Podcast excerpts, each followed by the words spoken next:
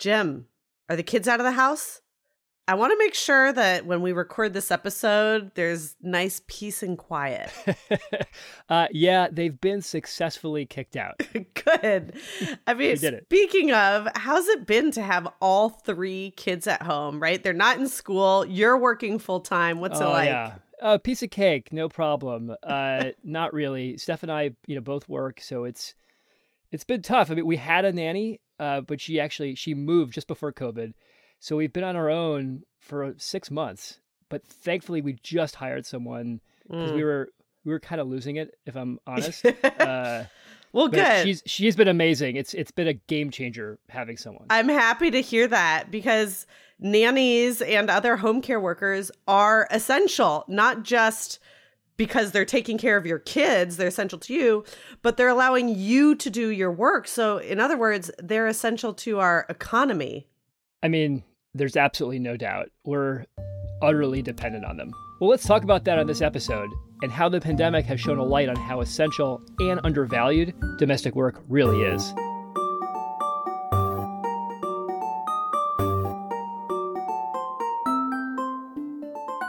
Welcome back to Technopolis, the COVID edition, where technology is still disrupting, remaking, and sometimes overrunning our cities. I'm Jim Kapsis. I was a climate negotiator in the Obama administration, and now I advise tech startups. And I'm Molly Turner. I teach urban innovation at the Berkeley Haas School of Business, and I was the first policy director at Airbnb. Today, we're talking about domestic workers, the people who go to work in other people's homes. You know, when the pandemic shut down most of the country back in March, people paid a lot of attention to the workers that couldn't do their jobs like people in restaurants or barbershops. Even there was this big story about the Kennedy Center and the musicians not being able to go to work. Mm-hmm. But there seemed to be less about the people who clean our houses, who provide childcare, care for our elders, or people with disabilities. Because that work is quote unquote hidden in people's homes. And historically, it's been done by Black women, and more recently, also by Latina women and immigrant women or women who embody all of those identities. So, frankly, it's not surprising that there's been little, if any, recognition of the value of that work. And you know, these are the most vulnerable people. I mean, according to the Economic Policy Institute, three quarters of domestic workers live under the poverty line. Wow. And really, the federal government has put in place almost no workplace protections for them. Which means that when the pandemic hit, they had even less of a safety net than other workers did. Back in April, the National Domestic Workers Alliance surveyed their members and found that 72% had no jobs in April. Wow. 95% had their work canceled by their clients. And of those, 70% didn't know whether their clients would even rehire them after the pandemic. Mm-hmm. And that has had a huge impact on their livelihoods. 55% were unable to pay April's rent. 77% were worried they'd get evicted, and 85% worried they wouldn't be able to afford food. Those are terrible stats. Yeah. Well, to help us get the story behind those numbers, we're going to talk with Palak Shah today. She's the Social Innovations Director of the National Domestic Workers Alliance, a group that advocates for domestic workers. And she created a lab at the Alliance to hmm. experiment hmm. with how technology that's more worker centric might improve the nature of that work. So in Silicon Valley, Palak, there's a lot of activity always around automation and robots and the future of work. Future of work is robot, robotic baristas, my favorite. But why why is domestic work so important and can it even get automated and roboticized? Well, so if you take a look at all the data that we have, right, from the Bureau of Labor Statistics, and you think about where is job growth going to happen, care jobs, domestic work jobs, childcare jobs, healthcare jobs, home care jobs, right, where you're caring for those who are aging, are the jobs of the future. They are one of the largest, fastest growing occupations in the country, mm-hmm. but these mm-hmm. jobs are actually poverty wage jobs. And so when we think about where is the future of work going, right? And you say, okay, well, which jobs are actually going to be automated or which jobs are going to be outsourced? It's not care jobs. Yeah, you can't, a robot can't That's do right. that. You can't have somebody in another country taking care of your aging parents and yeah. you're not going to be able to you know i've been talking to people who are working on this and i think there's a lab in california that's been working on a robot trying to get a fold a towel for like 11 years right? So if you think about what was the name of the nanny from the jetsons? Didn't, wasn't the nanny from the jetsons a robot? Exactly. I think so. That's definitely a fantasy. There's no way a robot can handle my children. No way. I wish. So so i think that you know so what we know right now is that the jobs of the future, right, the jobs that are growing are also jobs, care jobs, are not going to be able to be automated or outsourced. Mm-hmm. And what's challenging, I think, is that dominant ideas around creating good jobs are about getting people out of so-called bad jobs and putting them into coding school or sending them into some other industry mm-hmm. that it will be a good job. And I think the assertion of our movement, right, and even what we're trying to do with using technology to improve jobs is to say, hey, these jobs are here to stay. They're an important and large growing part of the economy. And it behooves all of us to make the domestic work economy, the care economy, a place for fair and dignified work. Yeah, of course. And that is really the mission of our movement. Can you tell us what is the National Domestic Workers Alliance? The National Domestic Workers Alliance is the nation's voice for the 2 million plus, mostly women, who work in the field of caregiving for others and caregiving for homes. Other people's homes are their workplaces, which isn't really how we normally think about work. Yeah, that makes a particularly difficult workplace. Can you explain like some of the unique challenges they face by working in someone else's home as opposed to working in an office or a factory? Definitely. I mean, one, it's isolating right? Mm. I mean, we're used to when we go to work, or at least in a pre COVID moment when we went yeah. to work, right? That there is the kind of camaraderie in an office, the ability to collaborate. You can talk at the water cooler, so to speak, mm-hmm. right? There's an HR department, there's rules, there's ways things work, there's ways to escalate problems. Mm-hmm. None of that exists when you work as a single employee in a single home. There is a tremendous amount of isolation. The second is that no job is the same. Every job is different, which then also contributes to the kind of lack of standardization across the industry. And right. layered on top of that, in our culture so far, we haven't really seen this work as work. Mm. We even call it help. We don't call it work. That's interesting. Yeah. And the part about that that's really profound is that so much of that, the assertion of our movement, right, is that because it is performed by women. And mm. that historically, this work has either been the unpaid labor of women, whether they yeah. were enslaved black women or whether they were women who were expected to do all of this work in families mm-hmm. for generations, right? And continue mm-hmm. to do mm-hmm. all of this work. And I think one of the opportunities of the COVID pandemic is that it actually is shining a light on how much work it is when people are thrust back into the situation of holding a lot of that work themselves in addition to trying to do their work and work. Sure, because people now who are reliant on all of these uh, domestic workers, caregivers, house cleaners suddenly no longer having that support. So that maybe that promote some empathy for the situation, uh, you know, the kind of work that that that community is is performing. I think that's a real reason why the the work that we've been doing around domestic workers as essential workers in this COVID pandemic mm. is really resonating and breaking through and causing a I think catalyzing a national conversation about essential work. What is essential work in the economy? And especially mm-hmm. in the early days of the pandemic, it was very clear who was essential in the economy, right? Yeah. There's been so many stories. This workforce has been hit so hard by the pandemic. Virtually overnight, people lost work. Like from one week they were working, and then the next week we had seven out of 10 workers who literally had yeah. no work. Yeah. And the reason we know this is because through NDWA Labs, through our tech lab, we had built this chatbot on Facebook where we've been um, slowly amassing conversations with 250,000 domestic workers. And it's, I think, one of the greatest single breakthroughs we've had in organizing domestic workers who are impossible to find, right? We don't know where they work. They work mm-hmm. in the mm-hmm. shadows. If you think about it, like historically, labor unions in the United States are organized around one single employer, right? Do you work at this auto manufacturing plant or, you know, are you a truck driver and work for these handful of companies? But it seems like the hard thing about your job is you're trying to identify people who work for thousands, millions of different employers who are not a monolith. Is that why domestic workers aren't unionized? in the case of domestic workers specifically, when the foundational labor laws of this country were passed in the 1930s, talking about the Fair Labor Standards Act, the National Labor Relations Act, that established a whole bunch of conventions and norms around labor and workers' rights, there were only two groups of workers that were excluded and that was the domestic workers of this country and the farm workers of this country. And mm-hmm. the reason that they were excluded, right, which means that they did not have the right to minimum wage, they did not have the right to overtime, mm-hmm. they don't actually have the right to form a union mm-hmm. as per the federal because law. of federal law. The reason that they were excluded was because at that time, the workers who were working in the agricultural industry and the domestic work industry were all black.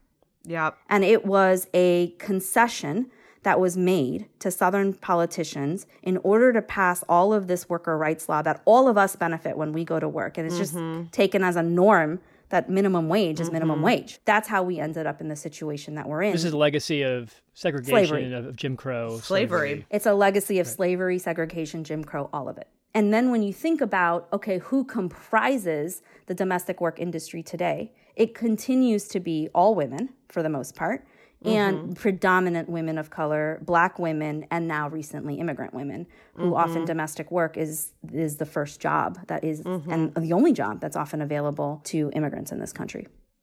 So, do you see a path? Like, what is NDWA's goal? Do, would you like to change federal law to allow these workers to unionize, or do you have a different vision altogether? Well, this is a really hard problem to solve, right? Because even if we had the right to unionize, the power of a union derives from the fact that you have many workers in one workplace. Yeah. It would seem like hard to picket your employer. It would basically be this amazing distributed protest of people standing in front of individual houses. Right. right. And also, you would just get fired. Yeah. Potentially. Well, there's no protections. right. There's no protections. Right. There's no protections, right? Part of the power of a union is that you have rights around retaliation. Yeah. right and that's and that that some of the the safeguard of coming together in collective action and fighting for your rights is that you are together and yeah. the togetherness has power to it this problem is actually really really hard to solve and we've been working on it in all kinds of entrepreneurial and creative ways mm-hmm. so our movement right for 7 years went to Albany in New York to establish what we were fighting for, which is the New York Domestic Worker Bill of Rights. And the law is put into place to say, hey, you can't go below these minimum standards. And it took seven years seven years of domestic workers going on buses from New York, telling their stories to legislators. And after seven years of relentless execution, we were able to pass the first Bill of Rights. Since then, we've passed nine more statewide bills and two municipal bills. But so then is what you're doing in the labs trying to find other ways to make visible this community of workers from the traditional kind of lobbying and organizing? The running hypothesis of NDWA Labs has been that technology can be an interesting and helpful enabler for us to solve the problem of improving labor standards for domestic workers because of its ability to scale in a flat way, right? What was the moment that the organization or you realized that? Like, because it seems somewhat novel for an organization like yours to be making this type of investment in developing tech. Yeah, because as far as I could tell, all of the kind of quote unquote older school unions have been very opposed or slow to adopting technology as a tool uh, I joined the alliance maybe seven seven plus years ago at this point, and it was really right around the time where we started to see Silicon Valley also enter into labor markets whether it was the emergence of on-demand platforms like you know uber lyft postmates etc or whether it was marketplaces that were emerging like in our sector for example care.com or Sittercity or UrbanSitter mm-hmm. and so we started to see and get a lot of questions around what does this all mean for the domestic mm-hmm. work markets What's similar about what's emerging um, from Silicon Valley back then and even now, and NDWA Labs, is that we're both disrupting and innovating. But the mm. challenge, and I think the difference, is that we're both disrupting very different things and creating very different forms of innovation. This is what Ooh, I mean. Say more. Yeah. Silicon Valley is focused on disrupting markets, mm-hmm. and I think we're focused on disrupting power. Mm. I like that. And part of the challenge that I see with work and labor markets moving online is that existing unequal power just gets normalized, centralized, and scaled. Real change will take place in our industry when the power shifts, right? Ultimately, as those models get developed, right, investors and venture capital are shaping the lives of mm-hmm. millions of women, their ability to access work, their ability to find work. They, mm-hmm. in many cases, could be setting the terms of that work. And frankly, most of these funds are funded and managed by privileged men. And part of it is about whose problem are you solving? And workers are seen as inputs, not users. Mm. In the ways that consumer facing tech is really functioning right now, it is I think, overly catering in some ways to the demand side, and that's understandable. It's all rational. To this the people like who want critique, their homes right? Clean, because it's like you, you're a yeah. startup. You're you gotta you've got to get to some level is. of monetization. Exactly. Like it makes sense in the logic that exists. But what I'm saying is, we actually have to disrupt that logic if we want to improve unequal power. If you're enjoying Technopolis, check out Critical Value, a podcast from the Urban Institute that explores issues of significance for research, policy, and people. Recent episodes answer the questions How can we alleviate food insecurity during the pandemic? And can the research process be hacked? Each episode features experts that use data and evidence to explain what really matters about an issue and why. Critical Value is the podcast for your inner wonk subscribe wherever you get your podcasts. So, we have three little kids, three little girls. We have a nanny. We use care.com. We use other apps. So do I. I. So do you. and, I, and I would say that why did you feel you needed to go and build your own app rather than work through those companies? Or are you doing both, which maybe you are? It's a brilliant observation and question. Um, and yeah, we've been doing both. Because my job, right, is to work on shaping the future of this industry um, to be a place of fair and dignified work. That is my job. And that means I can't just work in my own bubble. I also need to work in the real world, which is where a lot of, as you point out, this aggregation is happening.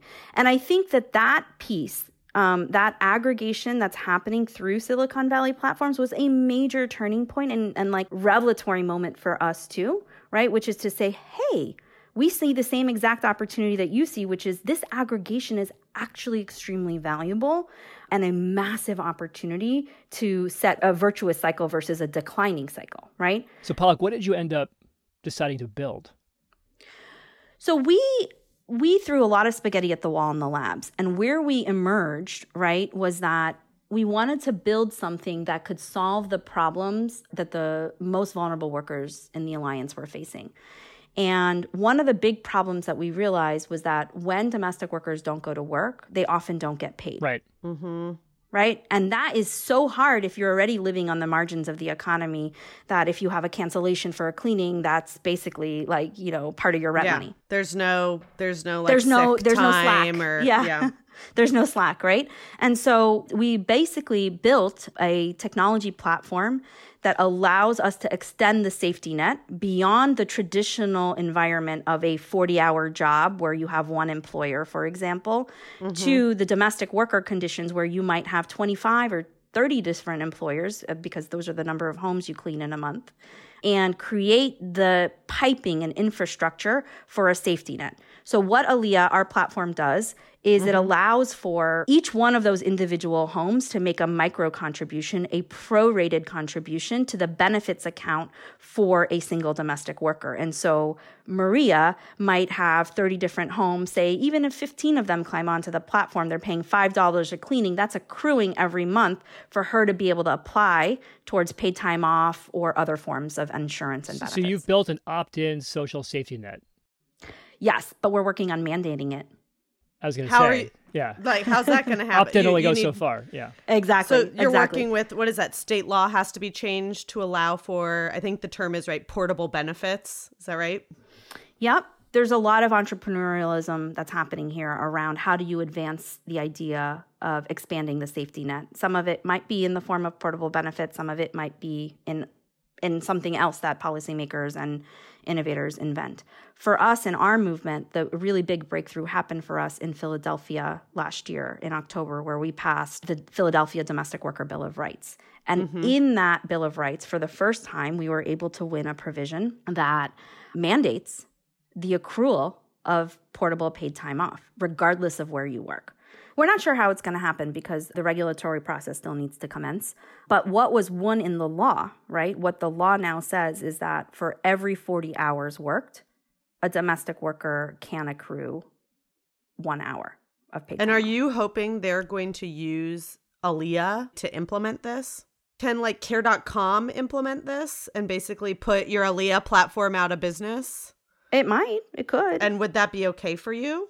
Like, is that your end goal? Like, would your end goal be that Alia basically gets these laws passed and then no longer needs to exist because the venture backed platforms are going to implement these things? Is success your obsolescence?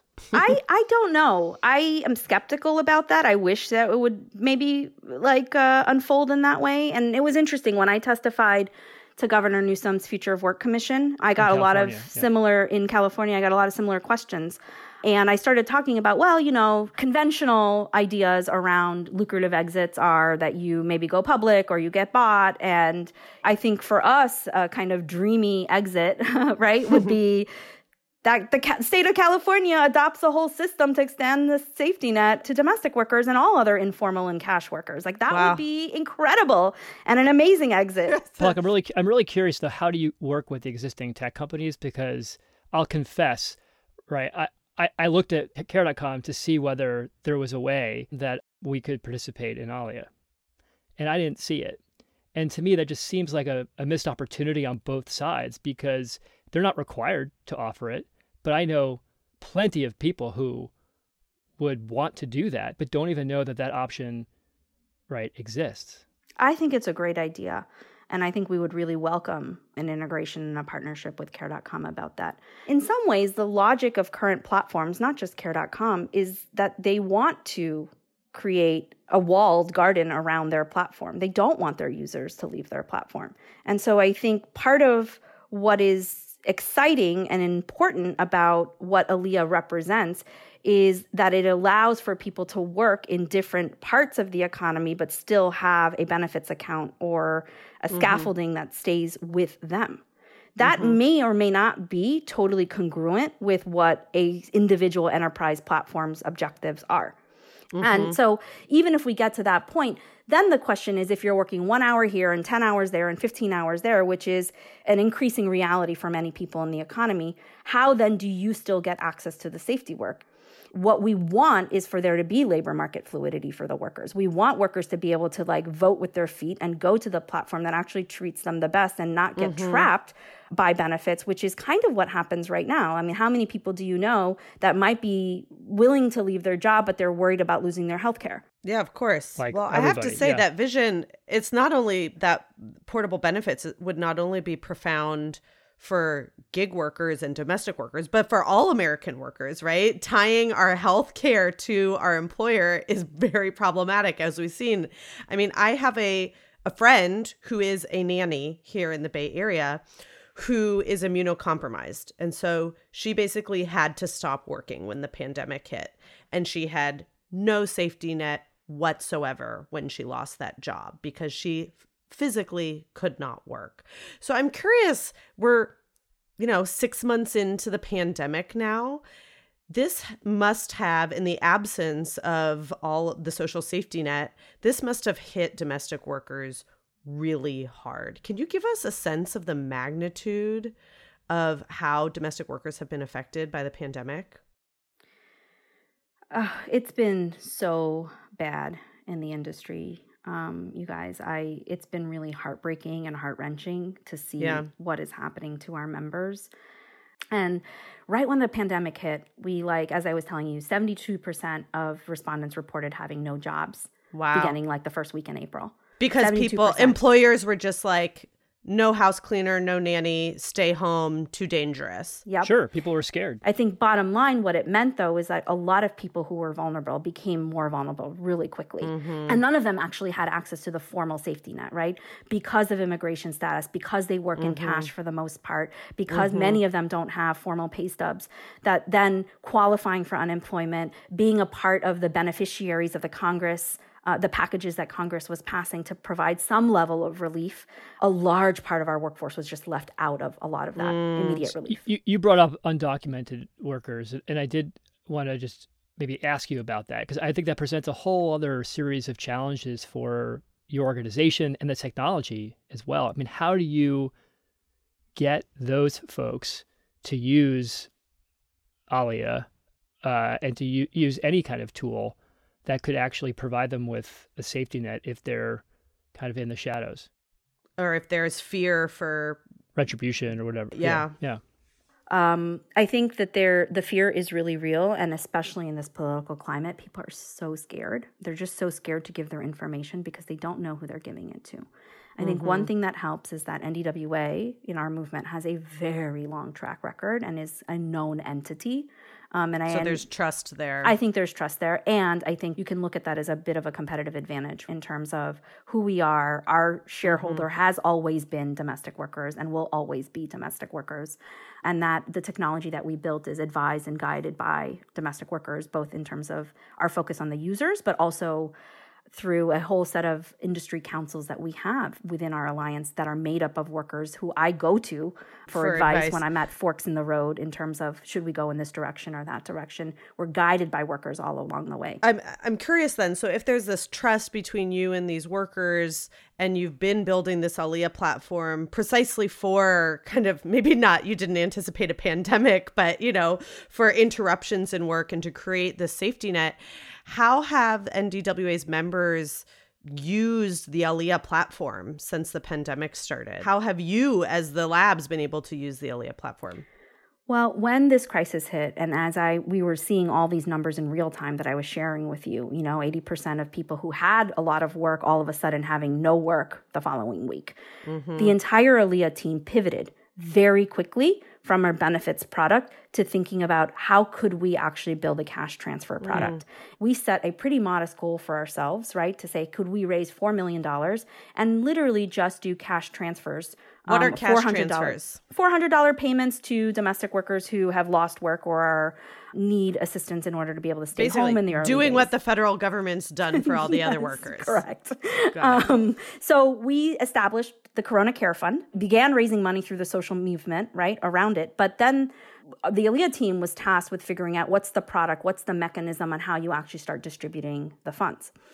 We, we, when we started, we kind of built an MVP, you know, around how might mm-hmm. we be able Minimum to viable product. do this. Yes, a minimum Very viable product. term. Yeah, love it. Love it. But very quickly, and this is, I think, we're so proud of all the momentum that we've built around the domestic worker movement. We raised 30 million plus dollars, Wow. That's which that's meant we had to build an entirely new product in house quickly in order to be able to like take in the applications, manage the whole process. And How are you domestic workers are so difficult to reach? How are you finding them all to get them this money? Yep.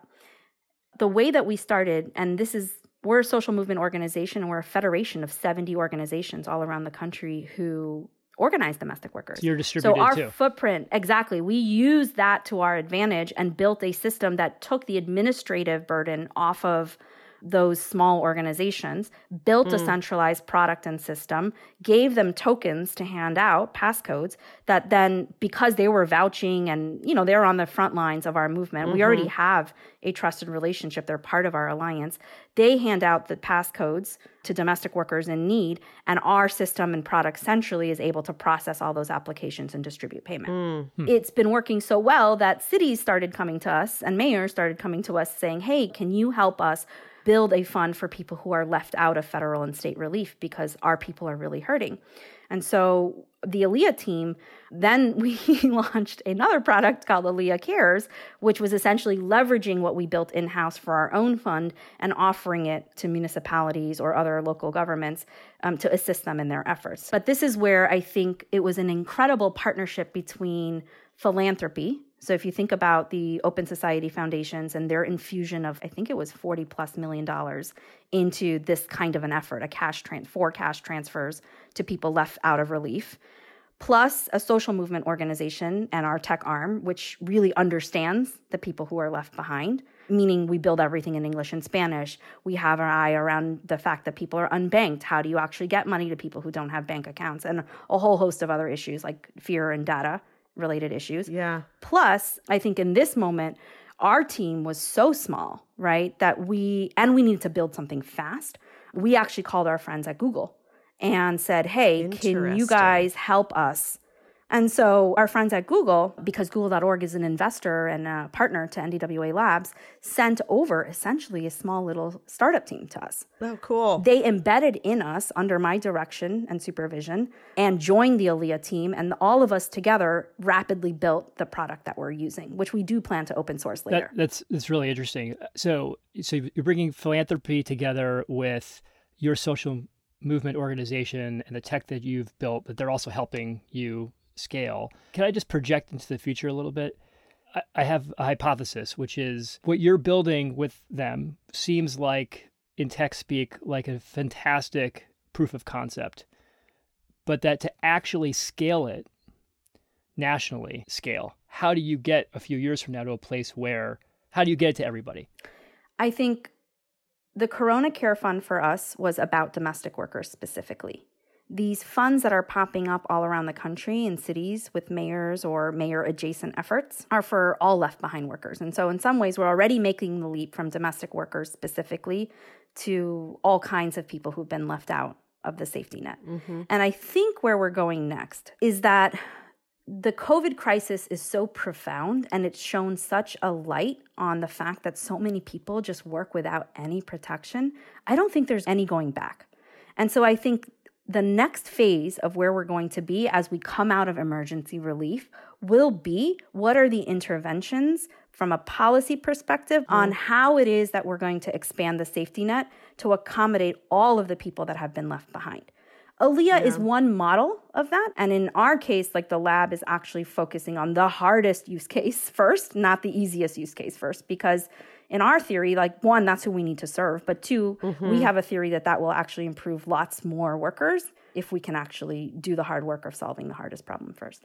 So let's say five years from now, pandemic, hopefully long since behind us. What do you hope the silver lining of the pandemic will have been, if there can be one? What change do you think we're going to see for domestic workers five years from now? And what is NDWA and specifically Alia going to be doing five years from now?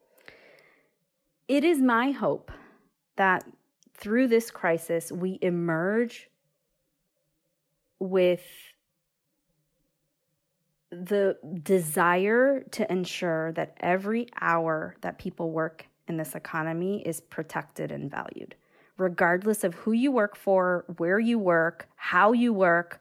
That we have this kind of fundamental belief that every hour of work deserves to be valued and protected. And that means our systems are really going to have to expand and change because we have a very bifurcated, uneven safety net in this country. And what Yeah. the COVID crisis taught us was that when push comes to shove and when we're pushed to our limit, that system is not sufficient. It breaks. And it breaks. It's incomplete and it breaks. Well, And it's never sufficient in the first place. yeah. right. So if that's the case, then this kind of just makes it so clear. Mm-hmm. And it brought a real focus to all of it. And and to be honest, like I have never seen in my career working on inequality this level of enthusiasm for for cash transfers. I mean, it is Yeah. kind of really Yeah, universal basic income is like all It's- in it's in vogue. right? Nancy yeah. Pelosi is supporting some version of it, I Right. think. which is really, you know, I mean, when you think about the systems that we've had, the hoops that people have to jump through, the proof that they have to show, like this whole kind of remember the whole welfare to work thing, the kind of racist stereotypes about who's on welfare, and which is really another version of cash transfers, right? So it's like, Yeah. I think we're in this really this really important moment of change, um, and you layer on kind of the George Floyd protests, the wakening up about racism, right? All of these things are creating this incredible moment where we can, if we push through, get to the other side, at least on the issues that I am working on. And I think that a lot of fellow other activists and organizers are working on, where we can make some breakthroughs. And the breakthrough that I would like to see is that we permanently and fundamentally alter the safety net to protect every single person who works in this country.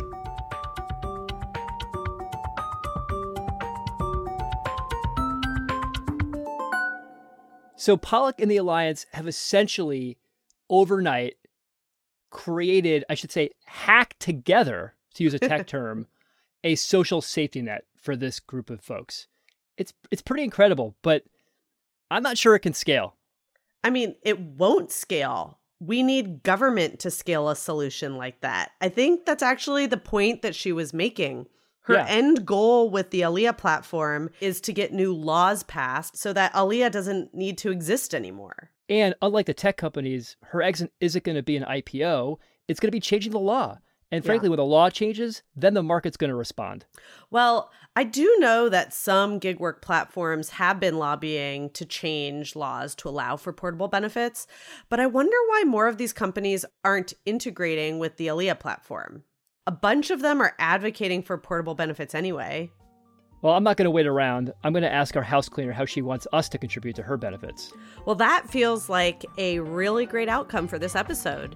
And while you're doing that, I will pay closer attention to this movement for portable benefits and direct payments. It feels like the perfect time right now to be promoting policy solutions like these. Well, I think that's a great place to wrap this episode.